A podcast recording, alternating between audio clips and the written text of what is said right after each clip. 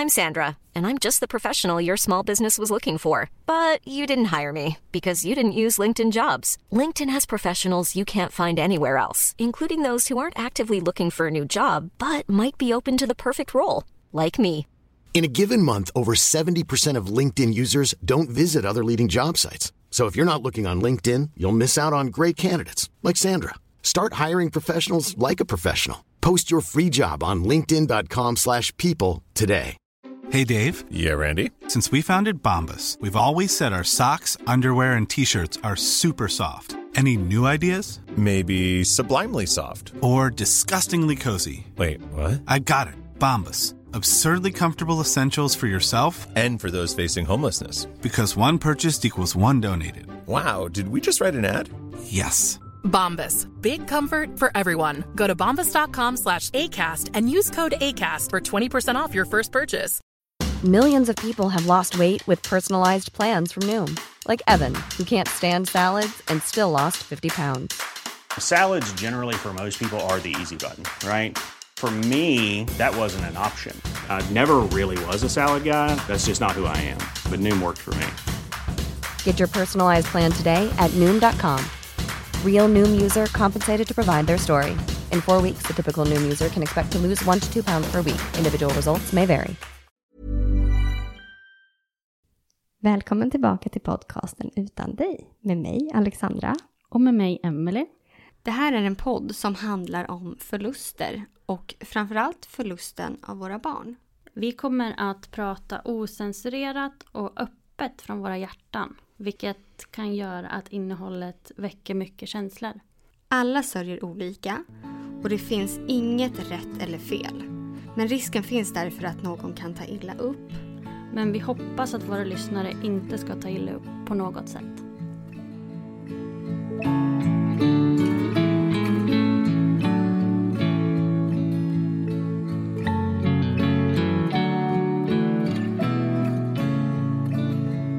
Vi är ju äntligen tillbaka med en ny säsong. Ja, nu har vi haft lite sommaruppehåll och eh, har ny energi och ja, men är laddade för att släppa ett gäng nya avsnitt. Exakt. Och med oss idag så har vi Miriam som ska få berätta om sin mamma Lissa. Mm, det stämmer bra. Välkommen! Tack. Vi tänkte att du ska få ta vid och börja berätta om din mamma och det som har hänt henne och eh, lite vad som har hänt efteråt. Mm. Ja, ehm, min mamma gick bort i 19 januari i år. Eh, och hon fick för två år sedan eh, äggstockscancer. Eh, och det har ju varit en eh, berg och dalbana från det att beskedet kom till dess att hon gick bort och har även varit eh, väldigt tungt efteråt. Eh, mamma var en eh, sprudlande person, älskade att eh, vara ute och springa och eh, röra på sig och bjöd på sig själv. Ja, hon var alltid där för alla andra. Hon eh, nästan eh, liksom ja, vände ut och in på sig själv för att vara särskilt oss barn då eh, till lag så att eh, ja, hon ville alltid att vi skulle må bra och gjorde allt i sin makt för att det skulle vara så. Men även kring hennes vänner Eh, så var hon väldigt eh, eh, omsorgsfull och eh, ja, positiv och glad. Mm. Har hon ofta beskrivit som av sina kollegor. Hon jobbade på ICA Maxi i Oskarshamn i jättemånga år. Som de säger Maxi-familjen där då. Eh, så att eh, det var hennes andra hem lite så. Mm. Så att det var en väldigt stor sorg för henne att hon, från det att hon fick beskedet så kom hon ju aldrig tillbaks till jobbet igen. Och det tyckte hon var jättejobbigt. Men mamma hade ehm, smärtor i eh, magen. Och då var det så att hon till slut kände att det här är nog något som inte stämmer. Och eh, då skulle hon... Eh, ja, hon kontaktade vården och eh, fick en tid för röntgen.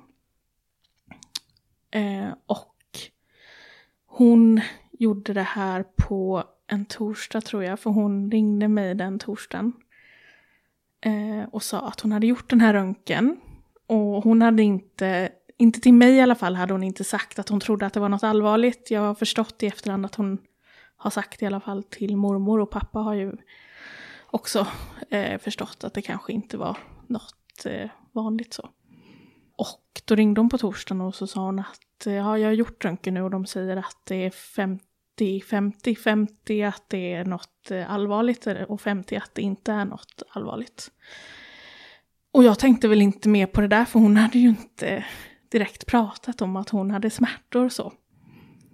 Eh, sen på fredagen eh, så ringde jag eh, mamma, kommer jag ihåg, på eftermiddagen. För att eh, min farmor fyllde år den helgen och de skulle fira henne. Och jag bor ju inte i samma stad som mina föräldrar och som min farmor bodde. Utan, ja men då tänkte jag nu ska jag ringa mamma och se om de kan köpa med blommor eller typ semlor till farmor som hon älskade. Och då när jag ringer så hör ju jag att mamma är helt förstörd. Sitter och gråter. Eh, och då har hon fått ett samtal om att eh, de vill att hon kommer in till vårdcentralen den fredag eftermiddagen. Och då har hon åkt dit med pappa och där får hon beskedet att de har sett en eh, elakartad tumör i buken men de misstänker att det inte är modertumören då. Eh, och där satt de på en parkeringsplats en fredag eftermiddag. Eh, var väldigt eh, ledsna och visste inte riktigt vart de skulle vända sig. För att de tyckte väl att den här läkaren då hade slängt det här lite i knät. Och, och sen inte uppgett vart de kan vända sig för att få stöd. En fredag eftermiddag är det ju inte så lätt kanske att få tag i någon psykolog eller kurator eller den samtalshjälp man behöver. Eh, så det var en eh, väldigt eh, omtumlande dag. Mm. För att man visste ju inte om, eftersom de inte trodde att det var modertumören så var det väldigt mycket känslor kring, ja men hur, vart är modertumören och hur mycket har cancern spridit sig? Hur länge kommer mamma få leva? Hur lång tid har vi kvar? Kommer hon eh, kunna botas? Eh, så att man lämnas ju med väldigt mycket frågor eh, och inga svar. Och ingen fråga egentligen heller. Nej. Nej, så att... Och det här vet jag ju att mamma var ju så ledsen över. Att den här läkaren, jag var inte med i rummet, men både mamma och pappa har ju beskrivit det som att det var en väldigt känslokall eh, läkare. Och just det här att inte kunna ge någon vägledning till vart man kan vända sig när man får ett så jobbigt besked en fredag eftermiddag. Alltså, ja. Mm. Det vänder ju upp och ner på allt liksom i alla våras liv. Mm. Men hade hon fått någon information om vidare utredning liksom, eller kontroller och undersökningar? Mm, alltså då förstod ju jag det som att Kalmar tog över för Oskarshamn har liksom inte tillräckliga resurser för att eh, undersöka det här vidare. Eh, så att hon eh, remitterades ju till Kalmar för vidare utredning då. Och i samma veva, för det här var ju 2021, så de åkte ju till Kalmar, jag tror det var veckan efter. Och då testade hon positivt för corona. Och det gjorde pappa med och brorsan. Så att eh, vi kunde ju inte heller, eller jag kunde inte åka ner till mamma och pappa precis när det hade hänt för att eh, ja, de var smittade. Och mormor och hennes eh, Eh, man hade ju också varit nere, så de var också smittade. Och de är ju, var ju i riskgrupp också, så att eh, det var väldigt mycket som hände i samband med att det här beskedet om att hon hade en eh, elakartad tumör i buken kom då. Men sen så undersökte de ju henne och eh, eh, gjorde, tog prover på henne och så och då kom man ju fram till att det var äggstockscancer som hon hade och att den då hade spridit sig och det är ju väldigt vanligt när det kommer till äggstockscancer att den upptäcks ofta väldigt sent för att den är eh, en så kallad tyst sjukdom. Så först när den har spridit sig till buken eller vidare därifrån så får man ja, som mamma i det här fallet fick de magsmärtor och det är då man först uppsöker vården. Så att eh, skulle man ha upptäckt det tidigare hos mamma så hade ju överlevnadschansen varit betydligt högre. Men det är just att dödligheten är ju så pass stor på grund av att man upptäcker den så sent. Och där eh, började ju hennes kamp kan man väl säga. Hon var från början inställd på att eh, hon vill leva. Och eh, hon skulle göra allt i sin makt för att få leva. Så att hon fick ju börja med cellgifter rätt så omgående efter att hon hade blivit frisk från eh, covid. Då. Och där var ju också tanken att eh, för det är lite beroende på hur det ser ut så gör man lite olika. Men i mammas fall så var det så att de ville ge henne cellgift först för att se om cancern eh, skulle minska. Och att de därefter kunde göra en operation för att ta bort eh, cancern i buken och, och i äggstockarna. Men i andra fall så kan det vara så att man får en operation först. Men i mammas fall så fick hon eh, x antal doser med cellgift var tredje vecka. Och sen kom beskedet om att eh, cellgiftet hade gett verkan, så vi var ju superglada. Och hon skulle opereras den sommaren i Linköping. Och hon eh, åkte in i juli. Jag vet att eh, jag och min man var nere på semester eh, innan hon skulle opereras. Så då var hon fortfarande hyfsat pigg, så vi var bland annat på Astrid Lindgrens värld, för det fick jag i 30-årspresent. Mm. För att jag är, ja, jag älskar Astrid Lindgren. Så att vi fick en hel dag där och det var jätte, en jättefin dag med mamma. Och sen så skulle hon ju då in och opereras.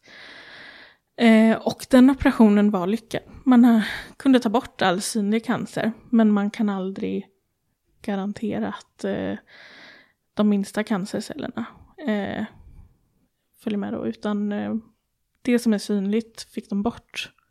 Och det var vi såklart jätteglada för, men det var en stor operation. Eh, och man hade då sagt innan att det kan bli så att, att hon får en stomipåse. Och det var hon också väldigt ledsen över. Eh, men så blev det, de var tvungna att ta bort en del av tarmen så hon fick en eh, stomipåse. Så efter operation skulle hon lära sig allt kring det också.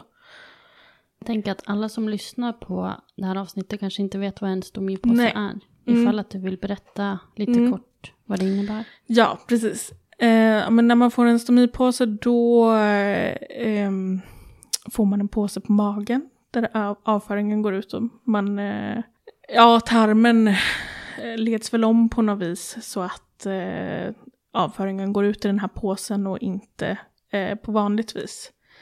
Eh, och detta gör man då för att de var tvungna att eh, ta bort en del av tarmen. Så då fick hon en stomipåse. Men kunde hon liksom ta hand om den själv? Mm. I början fick hon ju hjälp för hon eh, var ju snittad i hela buken så att hon hade ju ett väldigt stort operationsår.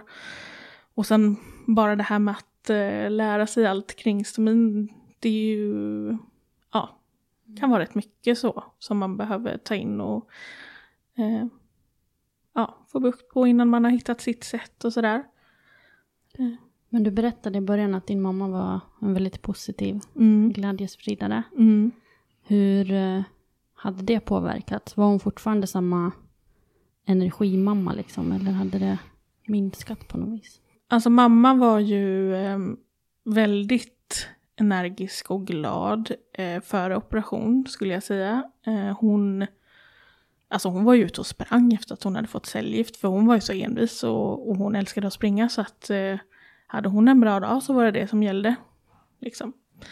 Men efter operation så blev det ju en del komplikationer. Eh, vi har väl inte direkt fått något svar på varför det blev så, men i samband med operationen så eh, fick hon problem med att äta fast föda.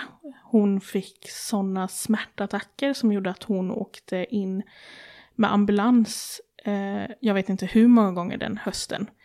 Eh, förmodligen var det någonting eh, av operationen att kroppen liksom inte hade hunnit läka och inte klarade av att ta upp fast föda utan att då blev det som stopp i tarmarna och det gjorde fruktansvärt ont. Eh, så hon åkte ambulans titt som tätt och till slut så levde hon bara på flytande eh, för föda. Och det var en väldigt eh, jobbig tid för henne. Och för oss bredvid också såklart. Men hon hade så extremt ont när hon fick de här smärtattackerna. Och hon låg ju inlagd eh, i flera dagar. Ibland när hon hade blivit hämtad med ambulans. Eh, och man fick inte riktigt bukt med det där under hösten. Sen så bara vände det. Och så kunde hon äta igen typ mm. efter, eh, ja jag tror det var runt årsskiftet eller efter där. Mm. Men hela den hösten så levde hon ju på flytande föda. Och det är ju också, um, hon sa väl det att att så här unna sig choklad eller kunna äta mat eller det är ju också en form av livsglädje och den togs också bort från henne då när hon inte kunde äta annat än de här saftsopporna och nysponsoppa och tomatsoppa och hon var ju så less på det där. Mm. Men det var ju fint att hon fick liksom eh, kunna äta igen sen.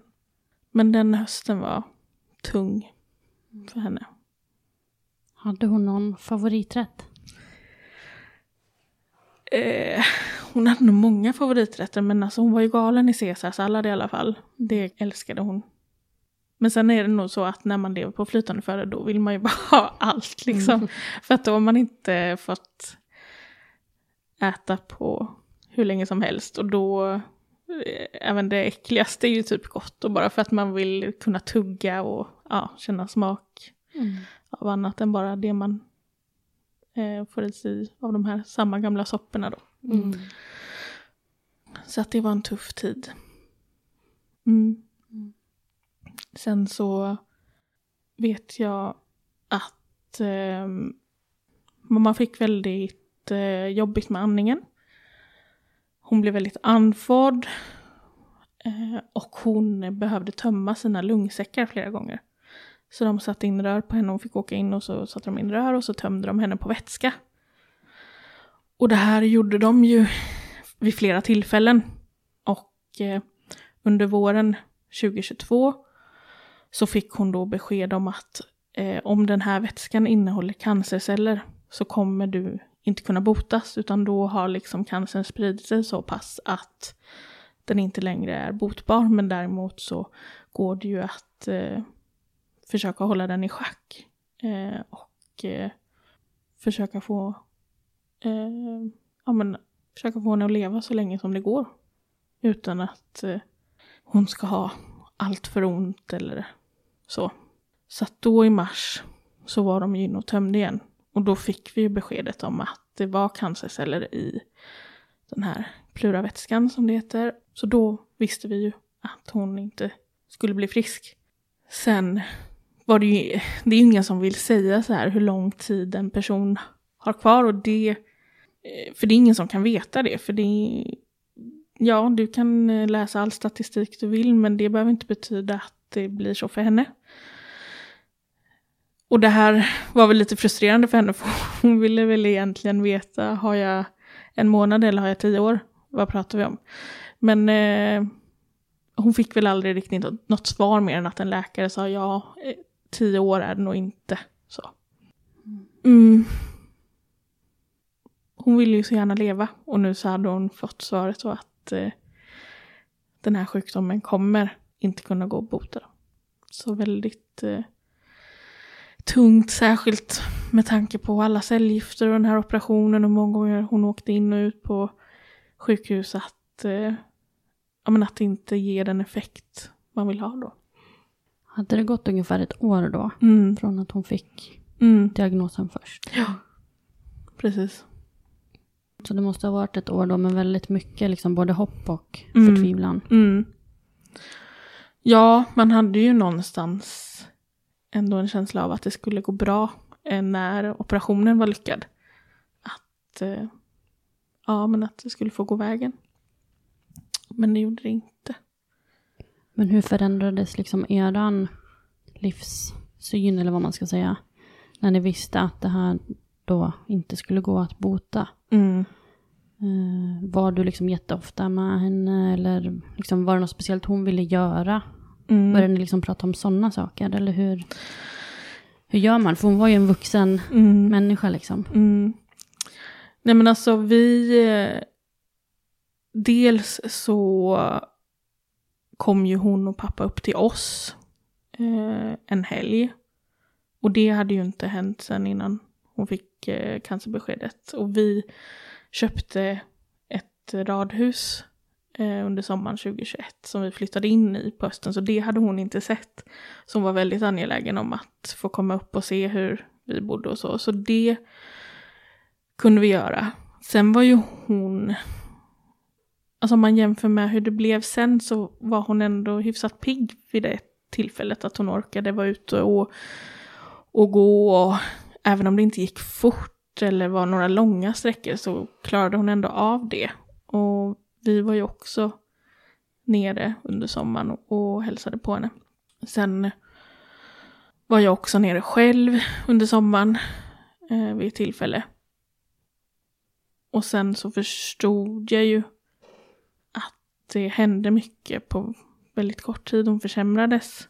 Och då kände väl jag att eh, nu vill jag att ni kollar om de skriver intyg för närstående penning för då vill jag komma ner. Och så att i september så var hon inne för att få cellgift en måndag.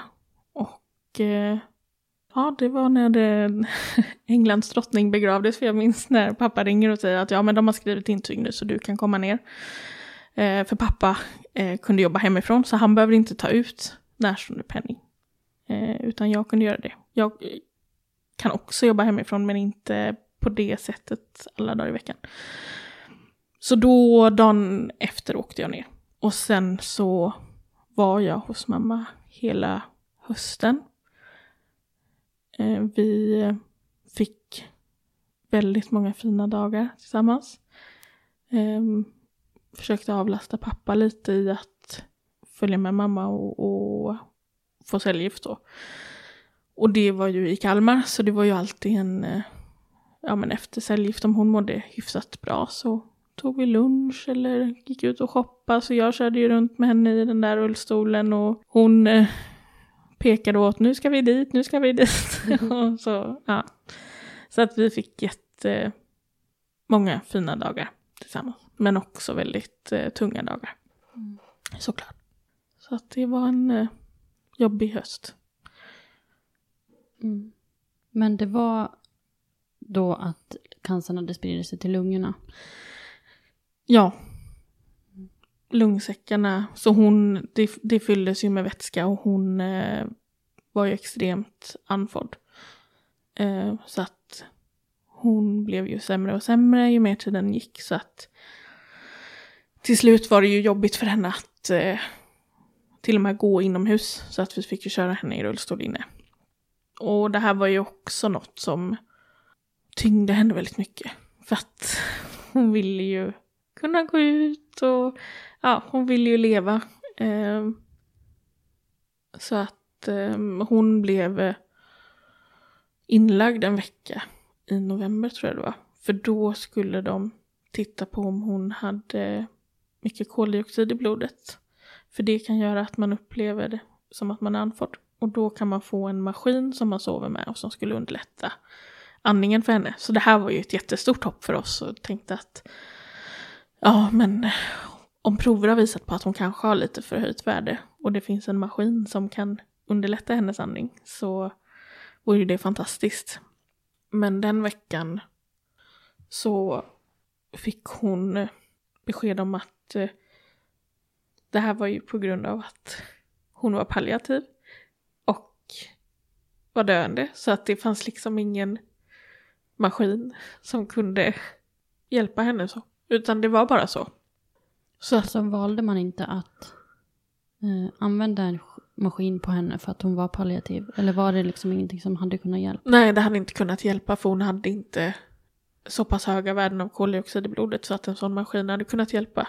Vilket man trodde först då. För de, på de första proverna som tog. Ehm, så att eh, den veckan åkte ju hon in med en förhoppning om att eh, det skulle bli lite bättre. Mm. Och kom hem och hon var eh, psykiskt nedbruten skulle jag säga. Mm. Mm.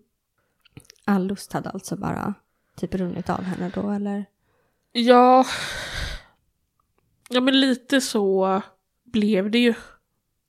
För att, eh, ja men mamma, det kan man väl också nämna för att mamma hade ju väldigt stark tro. Och eh, eh var något som hon och pappa delade. Att, eh, ja men de trodde ju på något sätt att, eh, ja men om jag inte kan bli botad så kommer jag ändå få leva i några år. Och det kommer, ja men att hon skulle få må bättre än vad hon gjorde vid den tidpunkten. Och så blev det inte så. Mm. Så att det var väl en...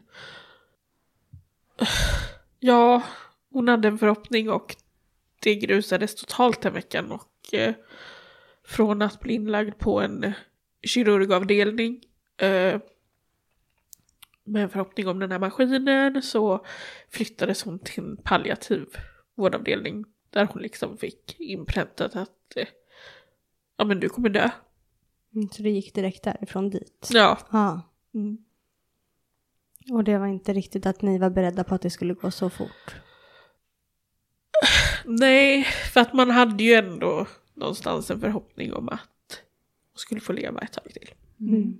Och att kanske liksom ha möjlighet att få må okej. Ja, precis. Mm.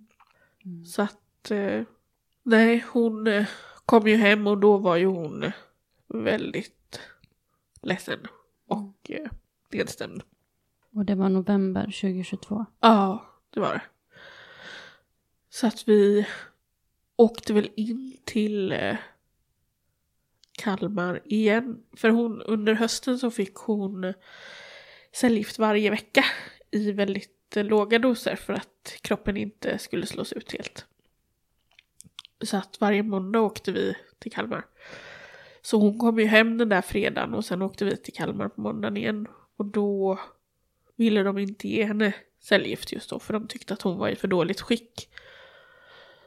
Och det handlade ju mycket om det psykiska skulle jag säga. För att hon, ja hon var två, hon blev två olika personer under den veckan. Hon var glad, alltså hyfsat. För att vara i den situation hon var i så var hon positiv. Och när hon kom hem så var det som att någon hade grusat allt liksom. Att jag minns att hon sa eh, hon träffade en läkare från palliativa vårdavdelningen. Och hon uttryckte det i efterhand som att den läkaren pratade med henne som att hon redan var död typ. Mm. Att hon upplevde det så. Och att hon tyckte det var jättejobbigt. Mm. Sen fick hon ju cellgift igen. Jag kommer inte ihåg hur många gånger hon fick men hon återhämtade sig väl lite så psykiskt. Vi försökte ju peppa henne så mycket det bara gick. Mm. Mm. Det måste också vara tufft när man själv är jätteledsen också. Så Ja, jo men så är det ju. Ja, det är ju svårt att eh, lyfta någon annan när man själv känner sig på botten. Det är ju verkligen inte det lättaste. Nej. Och sen också att man, eh, man vill ju vara stark för henne. Och hon i sin roll som mamma vill ju trösta. Mm. Ja, Ja. för hon vill ju inte se er ledsna. Mm. Hade du svårt att visa dig ledsen för henne? Ja, men lite kanske att man... Ja, jag tror att det blev bättre och bättre ju mer tiden gick. Och under den hösten att eh, vi visade oss nog mer sårbara för varandra. Mm. Mm, men sen därefter, hon hade kommit hem från, från sjukhuset då och Ja. hon ändå blev lite gladare igen, eller att hon fick lite mer eh, livsgnista tillbaka. Mm. Vad hände då? Eh, jo, men sen kom ju julen. Eh, och den hade hon ju sagt tidigt på hösten att jag ska fira jul en gång till. Så att om jag blir dålig då får vi fira jul tidigt. Eh, men hon var ju liksom så pass bra så att att vi kunde fira jul. Eh, och hade en väldigt fin julafton eh, ihop. Vi snack, eller jag snackade norska hela julafton och det tyckte hon var skitkul. Det var bara en grej jag fick fram på morgonen när jag gick in till henne att eh, nu snackar vi norska idag. eh, och, eh, Kan du norska? Nej. Nej. Så det var liksom påhittad norska? Det var påhittad norska och julevangeliet skulle läsas på norska och lite så här, ja, för att lätta upp stämningen. Åh. Ja, så att eh, det var en eh, norsk julafton 2022. Eh, väldigt ja, men fin och eh, känslosam jul också. Hon hade köpt, eh, ja men till mig och min syster hade hon köpt en filt som det stod så här till min dotter att, eh, ja jag kommer inte ihåg exakta texten men någonting i stil med att när jag inte är här så kan du liksom ta den här runt om dig och känna min värme runt den så. Mm. Eh, och min bror fick ett armband eh, med tillhörande text också. Eh, så det var ju väldigt eh, fint. Så den filten låg hon med ända tills hon eh, somnade in sen. Och den har du hemma nu? Ja, Mm. den har jag hemma. Men då efter jul så gick det ganska fort. Ja, eh, vi firade nyår ihop hos min bror. Det har jag väl glömt att nämna men eh, hon blev farmor eh, sommaren 2022. Så att hon var ju överlycklig över att få eh, gosa med den där lilla tösen. Så då firade vi nyår ihop med min bror och, och eh, lilla Ellie som hon heter. Och sen så efter jul så på 13 dagen så kom eh, både mormor och hennes man och eh, mammas moster och hennes bror och eh, hans fru. Eh, så att då hade vi en jättefin dag tillsammans och Ellie var också med. Eh, och då minns jag så väl. Alltså hon hade en sån här eh, hängstol, vad heter det? De heter väl hängstol eller? De här små äggen typ. Som man typ sitter och gungar i. Ja. Eller hoppar liksom. Ja, Mm. man sitter och gungar i li- lite. Från taket eller? Som- Ja, eller hon hade med en beställning. Ah, ja, mm, Ja. precis. Det var ju den enda stolen hon kunde sitta i som var bekväm. Och den satt hon i tv-rummet. Och jag minns att hon... eh, Hon satt där och eh, så sa hon att eh, jag kände på mig att det här är sista gången jag träffar min bror. Hon fyller år sista januari. Och det sa hon också så här att eh, jag tror inte jag kommer få uppleva min födelsedag. Eh, så att eh, det var som att hon ja, kände på sig att det var snart dags liksom. Och det var sista gången hon träffade sin bror då. Mm. Hade hon liksom blivit mycket sämre? Eller var det mer att hon kanske kände det inombords på något vis? Att det inte var långt kvar? Alltså det är väldigt svårt att säga om hon var jättemycket sämre för att vi var ju runt henne varje dag. Så att det är svårt att se det här, de här små förändringarna som sker. Men eh, hon måste då ha känt liksom att det kanske har hållit uppe en fasad av att det var bättre än vad det egentligen var kanske. Mm, för det, jag tänkte precis fråga det. Om du upplevde att hon kanske försökte dölja det Ja. lite. Eller inte vara så ärlig med hur hon faktiskt mådde för Ja. att kanske skydda er. Ja, kanske. Alltså det är möjligt att hon... Hon klagade ju inte direkt så heller. Hon hade ju väldigt eh, mycket smärtor fick hon under hela hösten så. Så hon började ju på eh, morfinplåster. Och det gjorde ju eh, det lite bättre. Men sen så förstod vi ju, alltså du får ju viss, eh, eh, vad heter det? Eh, Lite sådär resistent. Ja, exakt. Du Mm. blir ju resistent så att du måste öka på dosen hela tiden. Så att, eh, ja. Så det är möjligt att hon hade mer smärta än vad hon sa. Hon tyckte ju inte heller om, för att när de börjar med de här morfinplåstren så börjar de med en för hög dos för henne. Så att hon, alltså hon var ju helt borta liksom. Hon låg ju och sov och, och hon spydde och allt, alltså hon mådde så dåligt. Och hon ville ju inte vara groggy i huvudet. Så att eh, hon tog ju hellre lite smärta och var med än att eh, vara helt bortom den så. Mm. Eh, sen strax efter 13 så åkte jag upp till Uppsala några dagar. Jag hade inte varit hemma på hela hösten eh, och kände att jag behövde lite andrum. Så. Bara få hemma och sova i sin egen säng och lite sådär. Så jag var hemma några dagar och kom ner igen på en måndag. Och då, alltså det var ju som natt och dag. Hon var så mycket sämre på bara de dagar jag hade varit borta. Eh, så då vet jag att jag blev ju jätteledsen när jag kom ner. Att det hade skett så stor förändring. Ja, Mm. Blev du väldigt rädd då också? jag var lite så för att man visste inte hur lång tid det var kvar. Hur mycket tid har vi kvar liksom. Jag eh, gick och la mig i hennes säng. och eh, det är så sjukt för att hon var ju den som mådde dåligt. Men det var hon som satt och tröstade mig den kvällen. Mm. Men det är väl de här mammainstinkterna. ja, jo men såklart. Mm. Och jag hoppas inte att du har dåligt samvete över det på något sätt. Nej, nej, Nej. nej.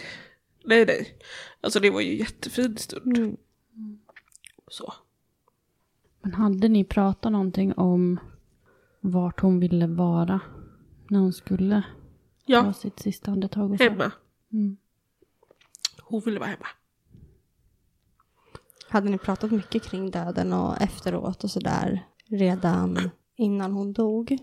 Eller var det ett ämne som ni verkligen försökte undvika? Vi pratade om begravningen.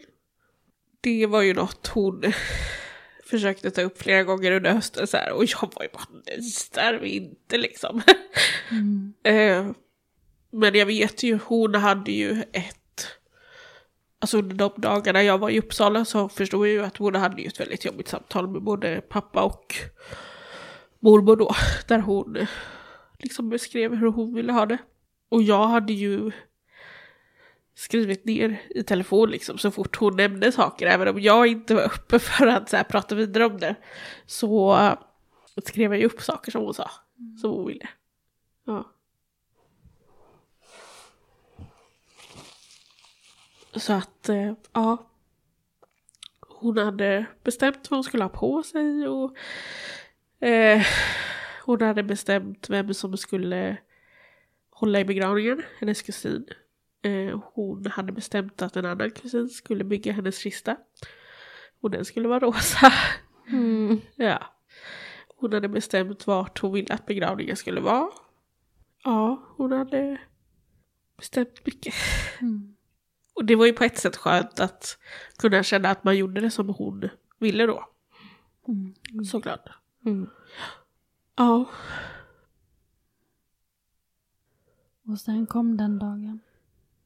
Ja, efter den här måndagskvällen på tisdagen så... Ja, hon hade... Hon, eh, det var tre av hennes kollegor skulle komma och fika. Så de kom. Och eh, hon, hon frågade två av sina kollegor om de kunde bära kistan. Var du med då? Jag visste att hon skulle fråga men jag var inte med i rummet när hon frågade. För alla, alla andra var liksom klara. För det, det var som att det var sista grejen och hon hade kvar liksom. Så de sa ja. Och sen hade de, och det är det här som är så typiskt mamma också. Hon, hon älskade Ullared av, alltså hon älskade att åka till Ullared. Det var det bästa hon visste. Och då hade de här två vännerna frågat så här, finns det något vi kan göra för dig? Och då hade hon liksom, ja ska vi åka till Ullared nu? så att hon hade ju liksom glimten i ögat ända in i det sista så. Åkte hon till Ullared? Nej, det gjorde hon inte. Det gick inte. Nej, eh, för den kvällen så blev hon mycket sämre. Så då sa vi våra sista ord till varandra den kvällen. Jag gick in till henne och så sa jag Godnatt mamma, jag älskar dig. Och hon har alltid kallat mig eh, Mimaj. Så hon sa godnatt Mimaj, jag älskar dig mer. Och sen så eh, på onsdag när jag kom upp så var ju inte hon kontaktbar längre så. Så hon hon somnade in på tidigt på torsdag morgonen. Var du där med henne då? Nej, vi satt ju och vakade. Eh, och jag hade vakat på kvällen. Och sen hade mormor tagit över och sen väckte hon pappa. Eh, ja, runt fyra, halv fem. Och sa att eh, andningen liksom har förändrats. Och då väckte de mig och min man då. Eh, så då satt vi ju där. Men sen var det som att det lugnade ner sig och så fort jag och min man och mormor hade gått därifrån så gick det inte många minuter så var det liksom klart. Så pappa eh, var det som satt där. Så hon fick somna in hemma i sin säng? Eller ja, hon fick somna in bredvid sin säng för de kom med en sjukhussäng bara någon dag innan. Men hon fick somna in hemma. Tänker du någon, mycket på att du hade velat vara med precis när det var sista ögonblicket? Nej, jag har inte känt så. För jag satt... Jag satt ju med henne på kvällen och jag kände att jag sa de sakerna jag ville säga till henne då. Hon kanske passade på också när det var bara pappa. Ja, jo, det är ju det man undrar liksom. Mm. Om hon, ja nu har de gått så. Mm. ja, Och det var innan hennes födelsedag? det var 19 januari. Hon eh, blev 53, fick inte bli 54.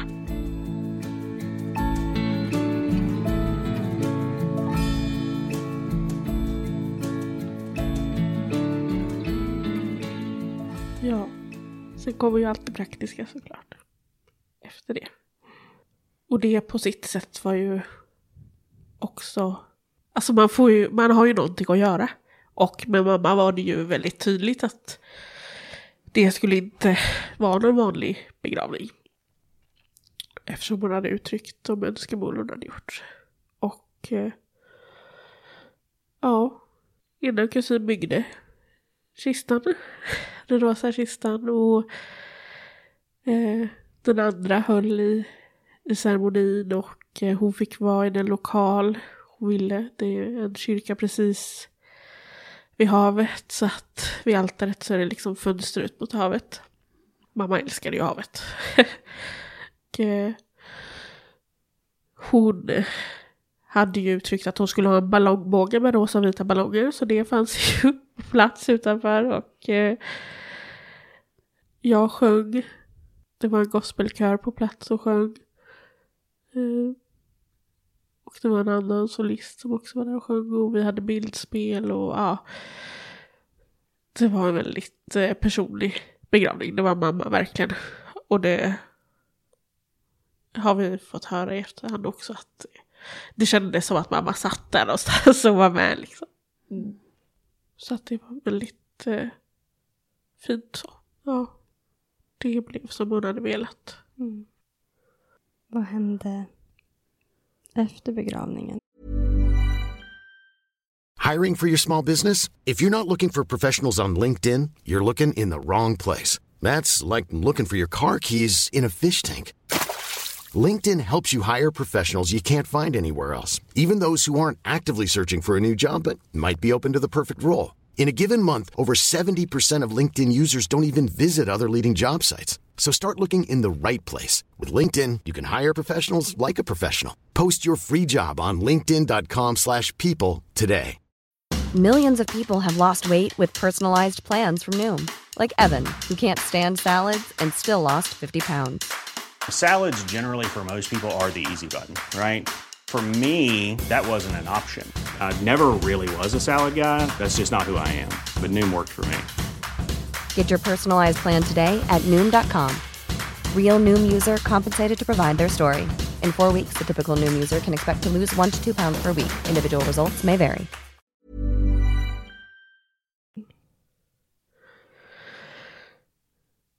Jag kände ju väldigt tidigt ett behov av att eh, alltså göra någonting bra av allt det hemska liksom som har varit så. Och eh, inför eh, mammas begravning så pratade vi lite om eh, ja, men, vart vi ville att folk skulle skänka en minnesgåva då om, om man ville göra det. Och jag kände väl väldigt fort så här att jag tycker att Cancerfonden är väldigt bred och man vet inte riktigt kanske vilken cancerform eh, ens egna bidrag eh, bidrar till. Och då hittade jag eh, Lena Wepplings stiftelse som då är grundad av en äggstockscanceröverlevare. Eh, så att där började väl mitt engagemang för den stiftelsen då att för, först i och med att ja, men, låta folk då få ge minnesgåva till den stiftelsen. Men sen tog jag även kontakt med Lena Weppling för jag kände att på vilket sätt kan jag bidra? Eh, vad kan jag göra? Och då arrangerar ju de ett välgörenhetslopp varje år som heter Lenas lopp för livet. Och då bestämde jag mig för att arrangera ett lopp i Oskarshamn. Eh, det finns även lopp i Sundsvall, Västerås, Tyris, Tyresö och eh, ja, det finns nere i Zürich också. Eh, och sen är det virtuellt då så att man kan eh, vara med vart som helst i världen man än är. Eh, så att eh, ja, det kommer gå av stapeln i Oskarshamn den 2 september och eh, när det här släpps så är vi väl mitt i eh, loppveckan då. Mm. Ja, är vi. Så att eh, ja, man får gärna vara med. Och om man skulle vilja vara med, ja. hur hittar man då info om hur man gör för att vara med? Ja, eh, det lättaste är nog att eh, googla Lena Weppling stiftelse. Eh, direkt på startsidan så finns det en knapp så här anmäl dig till loppet. Och då är startavgiften 100 kronor för vuxna och 50 för barn. Och eh, allting går oavkortat till forskningen. Så vi som eh, är med i stiftelsen och, och arbetar för stiftelsen gör ju det helt ideellt så. Och som jag förstod så kunde man ju liksom, ja men du nämnde också att, att det är virtuellt. Ja, precis. Så att man kan springa det här loppet på egen hand när som helst. Ja, precis. Så under hela den veckan så är man en sån som brukar ta en promenad så kan man lika gärna registrera de här kilometrarna. Eh, hela tanken då är ju att vi tillsammans ska ta oss ett varv runt jorden. Eh, så det är därför man registrerar sina kilometrar i efterhand. Och så. Ja, Det känns ju också passande eftersom att du berättade att din mamma Ja. gillar att springa. ja. Eh, det är väldigt passande. Och i Oskarshamn så kommer loppet vara precis vid havet också. Så det kommer vara liksom två eh, grejer som hon verkligen älskade så. Men det här loppet just i Oskarshamn har inte varit där tidigare år? Nej. Eller? Nej, så det är du som har Ja. arrangerat det där då? Ja, Mm, precis. fint. Ja, så att det är eh, nytt där. Och hur är det att fortsätta leva utan sin mamma? Det är... eh, Ja, det är en väldigt bra fråga. eh, jag har ju tampats mycket med ja, men känslan av att eh, om jag får bli gammal så kommer jag ha förmodligen ha levt en större del av mitt liv utan henne. Än med henne då. Och det är väldigt eh, jobbigt. Det blev ju liksom väldigt tajta på slutet också. I och med att ja, vi bodde under samma tak i, i flera månader. När man vet att man har en begränsad tid så blir ju allt liksom extra mycket och extra snabbt också. Ja, precis. Så är det ju. Alltså också extra mycket kärlek. Liksom, Ja, på jo, extra men det är därför tid. det är, det är ju liksom kärleken, det är ju att det har funnits så mycket kärlek, det är ju därför det gör så ont också. Mm. Exakt. Ja. Det är så svårt att ta in att det är så här aldrigheten så. Att det nästan inte går att ta in utan att eh, när man väl hamnar i att ja men jag kommer aldrig få krama henne eller kunna ringa henne igen eller så. Att sorgen blir ju så Alltså det bara sköljer över en när man får den här känslan av aldrigheten. Och ja, väldigt svårt att ta in. Nu har det inte gått jättelång tid sedan mamma gick bort. Men det är ju fortfarande svårt att förstå att hon är borta så. Ja. Har du någon speciell grej som du brukar göra eller någon grej du tar fram eller så när du saknar henne extra mycket eller sådär? Nej, inte som jag haft så. Mer än att eh, hon hade ju en eh, Instagram-dagbok för sina nära och kära. Så hon har ju dokumenterat väldigt mycket. Så där finns ju väldigt mycket om man vill gå tillbaka till ett visst tillfälle eller så. Annars är hon nog med mig hela tiden tror jag. Jag blev, eh, jag tror det var förra eller förra, förra veckan när jag satt i bilen och eh, hade Spotify på och eh, så kom det en låt som eh, jag och mamma lyssnade på eh, förra hösten. Eh, och som hon, eh, ja, hon tyckte väldigt mycket om den för den, hon kände att hon kunde identifiera sig med, väldigt mycket med texten i den låten. Och jag försökte liksom scrolla förbi för jag kände att jag är inte i mode för att lyssna på den här nu. Eh, så jag försökte scrolla förbi, gick inte. Och jag försökte scrolla bakåt och den bara, den skulle vara på. Och då kände jag så här, ja okej mamma, ja jag får lyssna på den här nu då. Eh, ja. Då blir man lite nyfiken på vad det är för låt. Ja, eh, och det är ingen känd låt, det är en eh, kristen sång. Som hon kände att hon kunde identifiera sig med. Eh, väldigt mycket. Mm. Eh, och som dök upp i min ja, Discover Weekly när vi åkte till en cellgiftsbehandling förra hösten. Så att eh, varken hon eller jag hade hört den innan. Men hon kände liksom att den texten var väldigt talande för hennes situation. Mm. Så att eh, ja, nej, ja, hon var väl där och såg till att jag lyssnade på den. Mm. Ja. Minns du vad låten heter? ja, det är inte förgäves heter den. Ja. Mm. Eh, Det blev som eran låt. Ja, för jag minns ju fortfarande liksom stunden när vi sitter i bilen och jag kör och hon sitter bredvid och lyssnar på den här och liksom vi lyssnade på den flera gånger i rad så här för att hon bara jag vill lyssna igen. Eh, eh, sen så har ju flera andra skickat den till henne i efterhand men det var just eh, när vi satt i bilen då som det var första gången vi båda hörde den. Mm. Så då kände jag väl att eh, ja, det här har aldrig hänt förut. Varför händer det nu? Mm. Ja. Ja, sorg är en märklig sak. Som eh, inte går att styra eh, riktigt. Jag trodde ju att det skulle gå lättare idag.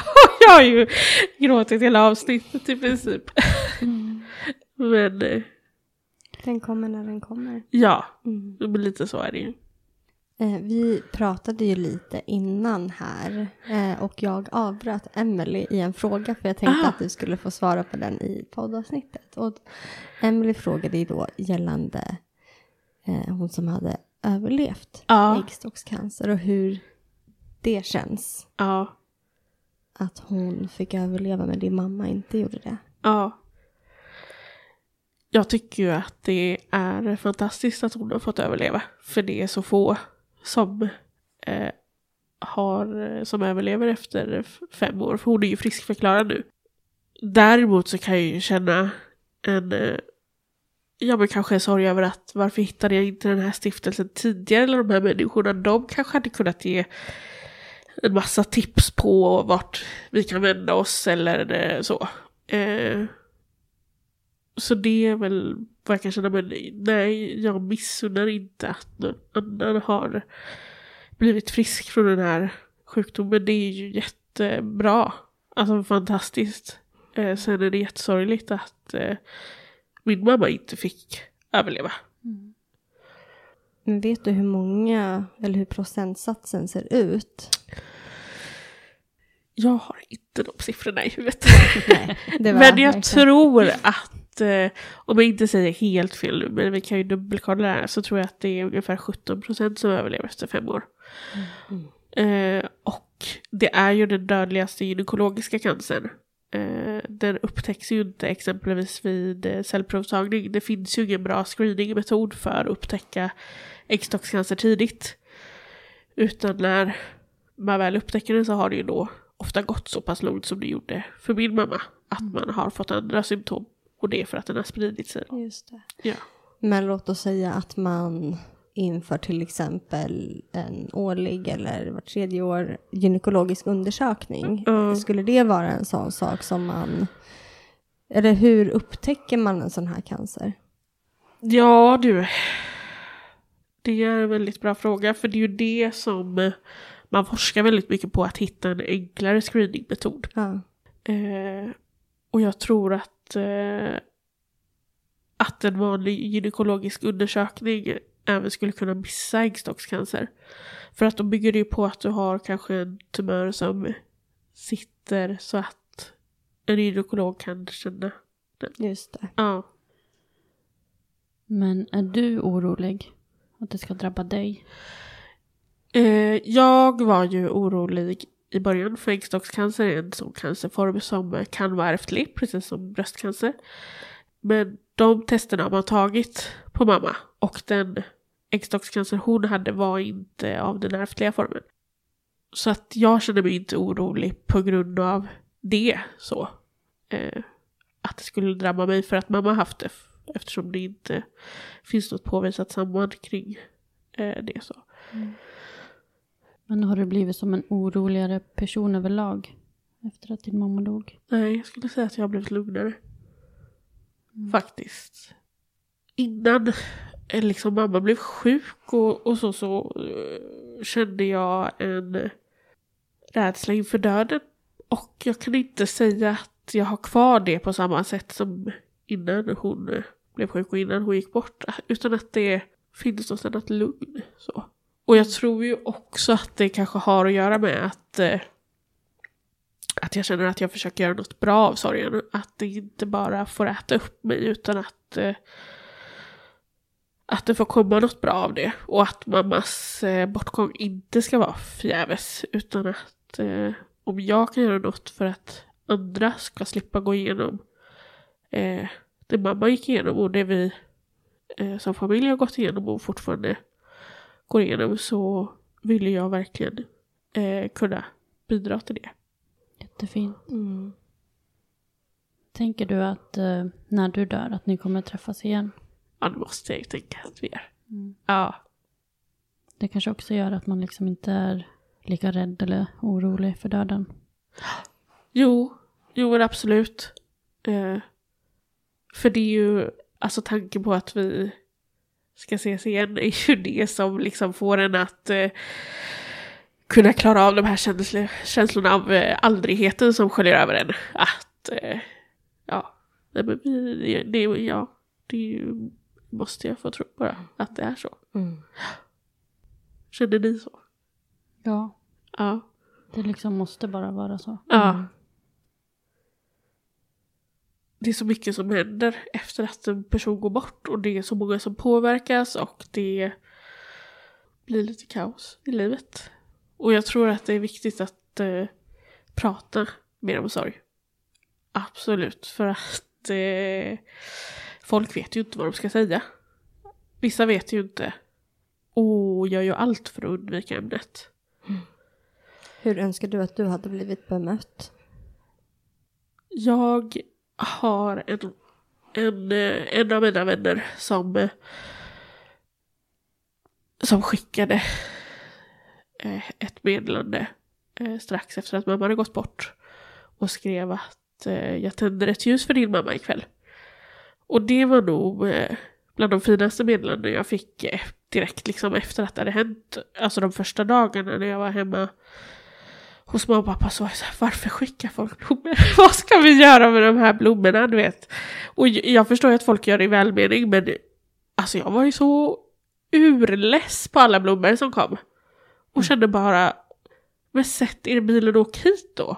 För att jag skiter i dina blommor. Kom hit och visa att det verkligen finns. Eller ring, eller så. Jag kan väl känna att, eh, att lajka något på Instagram eller skicka ett hjärta på Instagram. För mig är det bara ett sätt för någon annan att må bra i sig själv. Att nu har jag gjort vad jag kan för, för att beklaga sorgen. Och så kan det givetvis vara om man inte är så nära vänner. Men är man nära vänner då tycker jag så här, ta upp telefon, ring eller skicka åtminstone ett privat meddelande. Är det okej okay att jag ringer? Eller åk dit. Uh, jag tycker att uh, många har gömt sig bakom sociala medier. Mm. Ja, helt klart. Jag tänkte på det där med blommorna som du nämnde, för det är ändå ganska många som har pratat om det också. Ja. Eh, Emelie, ni valde ju att... Eh, ni, vad gjorde ni? Ja, men vi fick ju också lite blommor. Och jag förstod ju att liksom fler blommor kommer ju komma. Och jag kände ju också att jag orkar inte med det. Alltså vi har inte så mycket vaser. Vi kommer ju inte ens liksom orka ta hand om dem där. Det är också ett ansvar typ. Och jätteonödigt med pengar och hej och hå. Så vi skrev ju alltså ett, med, eller ett inlägg på Facebook att tack så jättemycket om ni vill skicka blommor till oss. Men swisha hellre en peng så vi kan göra någonting Ja. tillsammans. Alltså Mm. något värdefullt. Precis. Så ni kom ju iväg på Mm, en... vi åkte ju utomlands. Ja. Och det känns ju också lite sneaky, liksom så. Men så värdefullt. Ja. Och ja, det, ja. Nej, jag skäms inte riktigt för det Nej, heller. För det nej, det var. Det var, jätte, det var jättefint. Ja. Och det jag tänker är så här, man får så mycket blommor de här första dagarna så att man bl- blir överväldigad.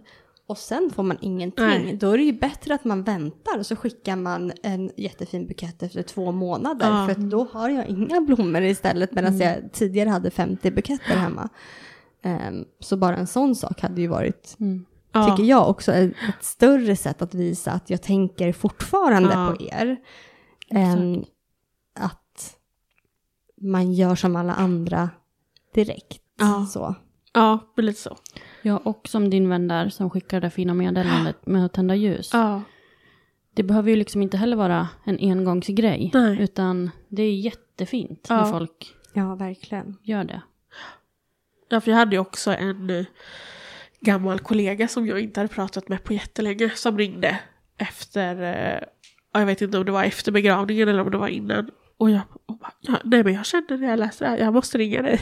Och det kände jag, varför inte fler? För att om man känner mig så vet man att eh, du smsar inte än utan du ringer för att hon, hon svarar inte om det sms. Eh, så att, eh, ja, nej men eh, folk verkar tycka att det är hjärtan på sociala medier och blommor, det gör allting. Sen har vi ju absolut haft jättemånga fina eh, människor, alltså farmor och eh, farmors syster eh, och andra liksom släkt eh, har ju lagat så extremt mycket mat under hela hösten och hela våren. Så att eh, frysen var ju fylld med mat hela tiden. Och det är ju jätteskönt. Ja, För att man glömmer ju bort att äta. ja. Bara kunna ta fram och värma på liksom. Att det alltid finns. Så att, eh, ja, nej men eh, det, det vet jag att jag reagerar på, blommorna.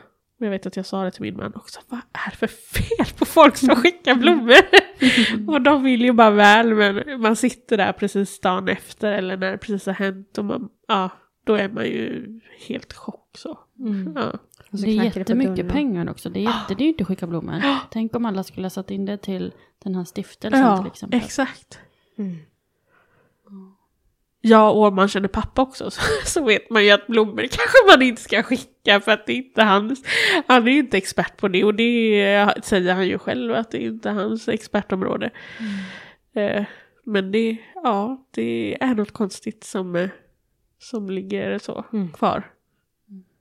Och sen är det såklart det är jättefint att folk bryr sig. Ja. Absolut. Men eh, det är jättebra om vi tillsammans kan hjälpa folk att liksom Ja. visa det på ännu bättre sätt. Ja, men precis. Nej, Jag håller med. Ja. Det har varit jätte, jättefint att ha fått lyssna på dig. Jag känner mig liksom så här varm och glad fast vi har fått hört en sån här orättvis och sorglig berättelse. Liksom. Men man ser hur, hur mycket du älskar din mamma. Ja. Mm. Ja, jo men det gör jag verkligen och jag, eh, jag känner mig ändå på en bra plats i livet där hon eh, är med mig. Jag känner inte... Alltså det är så svårt att, att förstå att jag säger det här bara så kort efter men jag känner liksom inte helt eh, alltså tyngd av sorgen som man gjorde i, i början. Eh, utan jag känner att det är okej att leva för att mamma älskade att leva. Så varför ska inte jag njuta av livet? Eh, hon hade ju blivit vansinnig om jag gjorde något annat. Så att... Eh, eh, ja, jag känner att jag kan njuta av livet Mm. på ett annat sätt. Och att det har blivit mycket bättre under sommaren. Liksom, att det har hänt någonting som gjort att eh, det känns bättre. Sen eh, kommer det ju såklart dagar när det är tyngre. Men eh, ja, just nu känns det stabilt med sorgen. Mm. Även om det inte låter så idag. Jo, absolut. Ja. ja. Nej, det har verkligen varit jättefint Mm. att få höra om mamma Mm. Lissa. ja, ja, det är jättefint att jag fick komma hit och berätta om lilla mamma. Mm. Ja. Nu önskar vi dig all lycka till på loppet också. ja, Ja, nu får ni eh, se till att anmäla er. Mm, absolut, Ja. det ska vi göra. Ja. ja. Och innan vi avslutar helt så våran eh, slogan är ju äg din sorg. Ja. Eh, och då vill vi fråga dig också, även om jag tror att vi kanske vet, men hur äger du din sorg? Eh, ja, jag, jag äger min sorg. Jag eh, äger den på så vis att jag tar ansvar för att eh, bearbeta den på ett bra sätt och eh, låta det komma något bra ur sorgen. Eh, låta det komma något bra i, i allt det hemska som har hänt eh, och som händer eh, andra. Och eh, kanske inte lägga så mycket värdering i eh, andras sorger heller. Utan att eh, vi är olika individer. Eh, det här är en stor sorg för mig. Eh, men någon annan kan ha gått igenom något som jag tycker är, eh, inte skulle vara så jobbigt för min del. Men som är jättejobbigt för en annan. Så eh, det har nog också varit en grej som har kommit med. Att eh, jämför inte sorger med varandra. Jättefint och jätteklokt. Ja. Mm. Tack. Ja, men tack, Tack så jättemycket.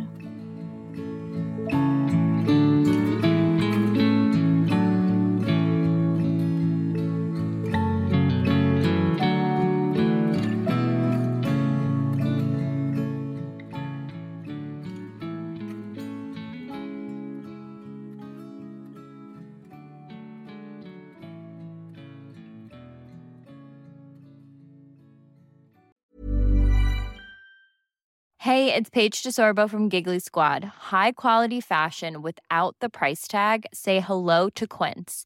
I'm snagging high-end essentials like cozy cashmere sweaters, sleek leather jackets, fine jewelry, and so much more. With Quince being 50 to 80% less than similar brands. And they partner with factories that prioritize safe, ethical, and responsible manufacturing. I love that. Luxury quality within reach. Go to quince.com slash style to get free shipping and 365 day returns on your next order. Quince.com slash style. Imagine the softest sheets you've ever felt. Now imagine them getting even softer over time. That's what you'll feel with Bowl and Branch's organic cotton sheets. In a recent customer survey, 96% replied that Bowl and Branch sheets get softer with every wash. Start getting your best night's sleep in these sheets that get softer and softer for years to come. Try their sheets with a 30-night guarantee. Plus, get 15% off your first order at bowlandbranch.com. Code BUTTERY. Exclusions apply. See site for details. Hi, I'm Daniel, founder of Pretty Litter. Cats and cat owners deserve better than any old-fashioned litter. That's why I teamed up with scientists and veterinarians to create Pretty Litter. Its innovative crystal formula has superior odor control and weighs up to 80% less than clay litter. Pretty Litter even monitors health by changing colors to help detect early signs of potential illness. It's the world's smartest kitty litter. Go to prettylitter.com and use code ACAST for 20% off your first order and a free cat toy. Terms and conditions apply. See site for details.